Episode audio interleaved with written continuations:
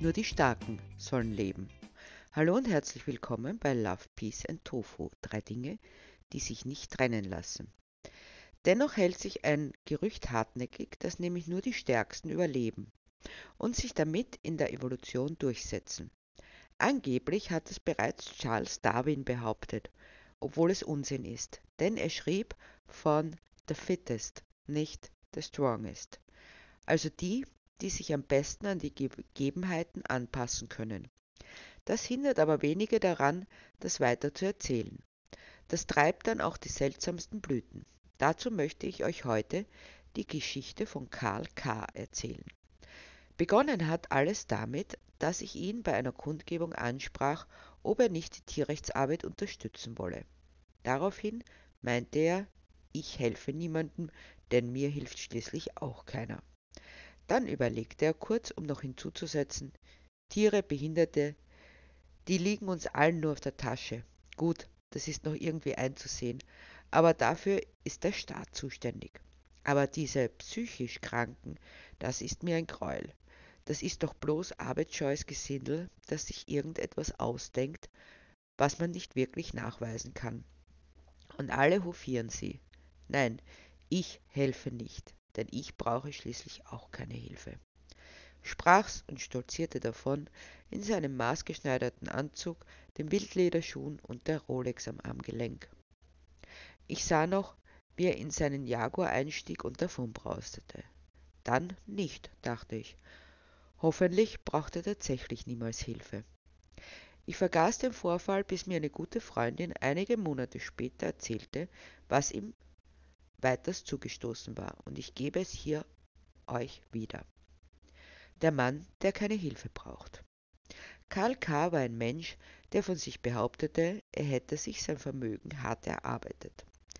Dass er eine reiche Frau geheiratet hatte, war zwar praktisch, bildete aber nur das Sahnehäubchen zu seinem selbst erworbenen Reichtum.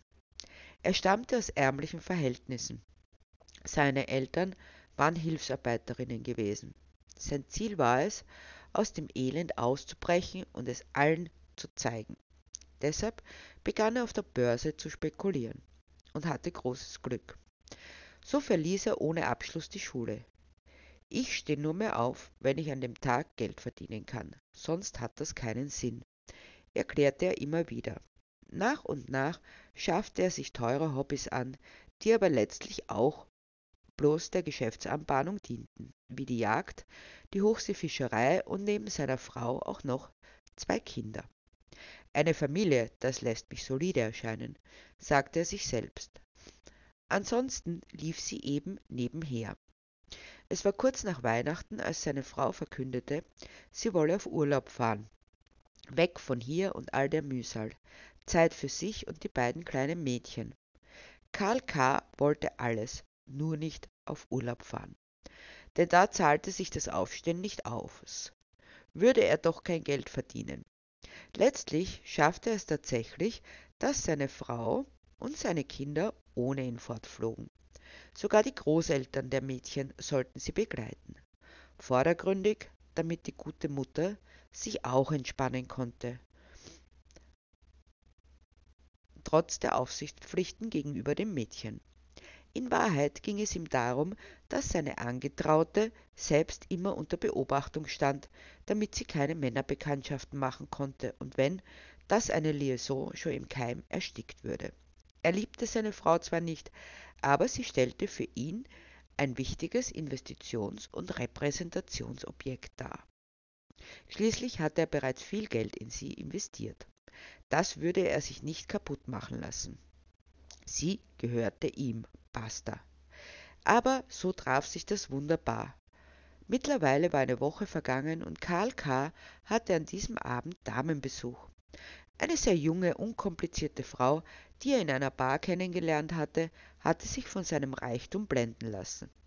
Womöglich hoffte sie, sie könne davon profitieren. Es gelang ihm tatsächlich, sie in sein Bett zu locken. Allzu lange hatte er auf Sex verzichten müssen, denn seine Gattin hatte sich zurückgezogen. Entsprechend genoss er die Vorzüge einer jungen Bettgenossin. Er war gerade mitten im Geschehen, als sein Telefon läutete. Rasch warf er einen Blick darauf und erkannte, dass es sich um eine unbekannte Nummer handelte, so dass er überzeugt davon war, er könne sich nur um ein Versehen handeln. Denn es war halb zwölf Uhr nachts. Wenn es tatsächlich wichtig war, würde diejenige nochmals anrufen. Nachdem er zufrieden war, setzte er das verdattete Mädchen auf die Straße und ging schlafen. Geld verdienen wartete auf ihn und dafür musste er schließlich ausgeschlafen sein. Der nächste Morgen überraschte ihn mit einem richtigen Geldsegen. Denn der Anruf der letzten Nacht war dem Umstand geschuldet, ihm mitzuteilen, dass seine ganze Familie, Frau, Kinder, Großeltern, eine kleine Chartermaschine benutzt hatten, um das Landesinnere, in dem sie den Urlaub verbrachten, aus der Luft zu erkunden. Dieses Flugzeug war abgestürzt, aus noch ungeklärten Umständen, so dass er mit einem Schlag all seine Angehörigen verlor. Solange er telefonierte, mimte er den Betroffenen, denn trotz allem wusste er, was sich gehörte. Doch sobald er aufgelegt hatte, begann er zu grinsen. Was für ein Ereignis. Nicht nur, dass er das Vermögen seiner Frau erben würde, da auch ihre Eltern mit verblichen waren, er wäre auch sie und die lästigen Gören los. Wie hätte es besser für ihn ausgehen können? Freiheit und Geld, ganz ohne, dass er sich die Hände schmutzig machen hätte müssen. Ein paar Wochen lang mimte er den Untröstlichen, während die hübschen Damen ihm in Scharen zuflogen. Alle wollten sie ihn bloß trösten, Nachdem er sich hatte trösten lassen, schickte er sie wieder in die Wüste. Besser konnte es gar nicht laufen. Eine Zeit lang ging es so dahin, bis er eines Tages von Unbekannten entführt und in einem dunklen Keller festgehalten wurde. Eine ganze Woche saß er nackt, gefesselt und mit Augenbinde versehen in einem Loch, frierend und einsam. Als er letztlich von der Polizei befreit wurde, war er nicht mehr derselbe. Auch Nachdem er im Krankenhaus körperlich aufgepäppelt worden war, fand er nicht mehr zu seinen alten Leistungen zurück. Plötzlich sah er in jedem Menschen, dem er begegnete, einen potenziellen Entführer. Es war ihm fast unerträglich, sich in geschlossenen Räumen aufzuhalten. So lief er, egal bei welchem Wetter, stundenlang im Freien herum. Dazu kam, dass er kaum schlafen konnte, da ihn die Albträume der Einzelhaft immer wieder einholten. So war es ihm bald unmöglich, die einfachsten Verrichtungen zu übernehmen, so dass er aufgrund fehlender Körperpflege verlotterte. Manchen Tags vergaß er sogar zu essen.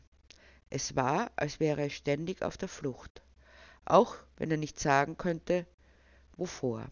Seine Geschäfte liefen immer schlechter, doch er weigerte sich, Hilfe anzunehmen. Innerhalb kürzester Zeit stand er auf der Straße. Alles, was er sich aufgebaut und erheiratet hatte, war verloren.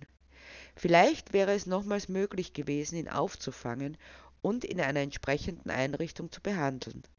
Doch es gab niemanden, der sich darum gekümmert hätte. Die Unabhängigkeit, die er zuvor so geschätzt hatte, wurde ihm zum Verhängnis. Letztlich behielt er recht mit seiner Ansicht, dass ihm auch niemand half, so wie er niemandem geholfen hatte. Es war auch nicht mehr möglich, ihn vom Gegenteil zu überzeugen, denn gefangen in seinem Verfolgungswahn fiel er in den Fluss und ertrank, und die Welt drehte sich trotzdem weiter. War damit die Geschichte zu Ende? Für Karl K. schon.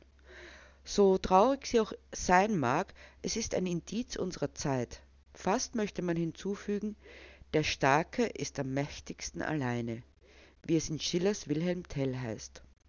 So wird es uns eingeredet, jede hat für sich selbst einzustehen, muss alles alleine schaffen. Es wird eine Art des Individualismus befördert, in dem andere Menschen nur dafür da zu sein scheinen, dass sie benutzt werden, um mich selbst voranzubringen. Sie werden Zwecken zugeteilt, damit bleibt eine Beziehung nur so lange aufrecht, solange der Nutzen gegeben ist. Wenn dieser wegfällt, so wird auch auf den Menschen verzichtet. Das wird vor allem von jenen vertreten, die jung und gesund sind. Dann schauen sie auf Menschen mit körperlichen Einschränkungen herab, würden sie am liebsten aus der Gesellschaft entfernen, da sie eben für nichts gut sind, unbrauchbar und nur Geld kosten. Geld das andere aufbringen müssen. Das ist noch irgendwie verkraftbar, auch wenn sie meinen, dass sich diese Menschen auf ihre Kosten einen schönen Lenz machen. Doch am schlimmsten ist es mit Krankheiten bzw. Einschränkungen, die man nicht sieht, wie psychischen Erkrankungen. Das sind dann allesamt Simulantinnen, die zu schwach sind, der harten Realität standzuhalten, der sich jene Starken stellen und diese auch bewältigen. Da gibt es dann kein Einsehen mehr, keine Gnade. Die sollen sich doch gefälligst einfach zusammenreißen. Das kann nicht sein, dass man sich so gehen lässt. Diese und andere Aussagen sind zu hören, manche tun es sogar ganz offen, wie unser Karl K. Dabei übersehen sie, dass die Gesellschaft, so wie wir sie uns zurechtgerichtet haben, aus einem Nebeneinander an Einzelkämpferinnen genau diese psychischen Probleme erschaffen haben. Der Mensch ist ein soziales Tier, doch genau diese Verbundenheit wird geleugnet und als Schwäche ausgelegt. Das geht so weit, dass es vielen, gerade diesen nach außen hin so erfolgreichen Menschen, nicht mehr möglich ist, irgendeine Art von menschlicher Beziehung aufzubauen. Da wird analysiert und kalkuliert, der Nutzen errechnet. Wenn dieser größer ist als der Aufwand, den man in die Beziehung investieren muss in Form von Geld, Zeit und Aufmerksamkeit, wird sie eingegangen. Ist das nicht der Fall, so wird weitergesucht. Doch was sind das für Beziehungen, in denen man nicht mehr berührt wird, in denen es nicht um den anderen an sich geht, sondern diese nur mehr Mittel zum Zweck sind. Es ist letztlich egal, ob es sie gibt oder nicht. Deshalb konnte Karl K. auch völlig ungerührt bleiben vom Tod seiner Familie. Ja, mehr noch, er hatte auch guten Grund, darüber froh zu sein. Erst als er selbst betroffen war, aus seinem bisherigen Leben herausgerissen und völlig verunsichert, hätte er erkennen müssen, dass sein bisheriger Lebensentwurf auf Säulen gebaut war, die nur allzu leicht einknicken konnten. Das waren in erster Linie seine physische und psychische Unversehrtheit. Solange das gegeben war, fühlte er sich unschlagbar und unverwundbar. Es gab auch nichts in seinem Leben außer seiner Person, die ihn etwas anging. Sein Urteil über andere Menschen war auch von dieser Ansicht geprägt. Der Möglichkeit der eigenen Leistungsfähigkeit. Wer über diese nicht verfügte, war auch entsprechend unbrauchbar. Hilfe wäre kontraproduktiv, denn das führte dazu, dass sich diese Schwäche fortsetzte. Letztlich war er ein einsamer Mensch, der sich über Unterdrückung und Äußerlichkeiten definierte auch seine Männlichkeit durch den Drang, Frauen zu erobern, die er ebenso achtlos wieder fallen ließ, wie er sie erbeutet hatte. Ebenso wie die Jagd und die Fischerei, die auch in dieses Spektrum fallen. Denn auch diese archaischen Tätigkeiten mit modernsten Utensilien dienen letztlich auch der Unterwerfung. So wie er es beim Menschen handhabte, so auch bei den Tieren und der Natur der einsame, unangefochtene Herrscher und Ausbeuter. Das war sein Bild von sich. Alle, die nicht diese Stärke hatten, mussten sich unterwerfen. Deshalb war er auch nicht in der Lage, sich Hilfe zu holen, als er sie benötigte. Letztlich war das Schicksal gnädig mit ihm. Denn sonst hätte er zugeben müssen, dass er nicht mehr stark und allein und mächtig war, sondern schwach und hilfsbedürftig. Das hätte sein Selbstbild völlig zerstört. Man kann nur darüber spekulieren, ob er sich davon erholt hätte, ebenso wie darüber, was der Grund für seine Unberührbarkeit durch andere Menschen war, dass Liebe, Verbundenheit und Zuwendung in seinem Leben keinen Platz hatten. Aber was auch immer die Gründe sein mochten, am Schluss ist er an sich selbst zugrunde gegangen.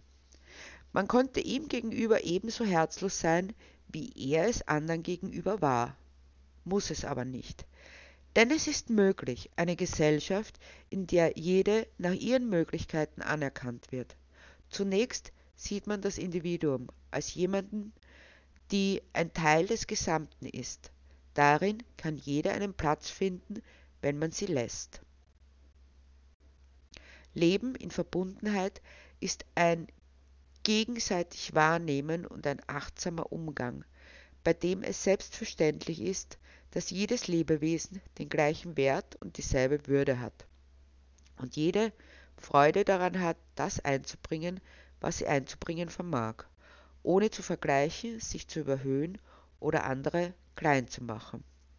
Gleich an Wert und Würde an dem Platz, den man erfüllt und der einen erfüllt, innerhalb eines gelungenen Miteinander. Niemand sollte denken, dass Hilfe etwas Ehrenrühriges ist, sowohl die gegebene als auch die empfangene. Dass Nehmen und Geben nicht quantifiziert und beziffert werden, sondern dort gegeben wird, wo Geben möglich und sinnvoll ist und dort angenommen werden kann, wo zu nehmen unumgänglich ist. Es gilt die Notwendigkeit des Moments zu erkennen, die in der Offenheit für die anderen als bedürftigen Wesen liegt. Dann kommt jede zu dem, was sie benötigt und kann sich entfalten, wie es ihr möglich ist. Kurz gesagt, ein Miteinander erfüllt von Love, Peace and Tofu.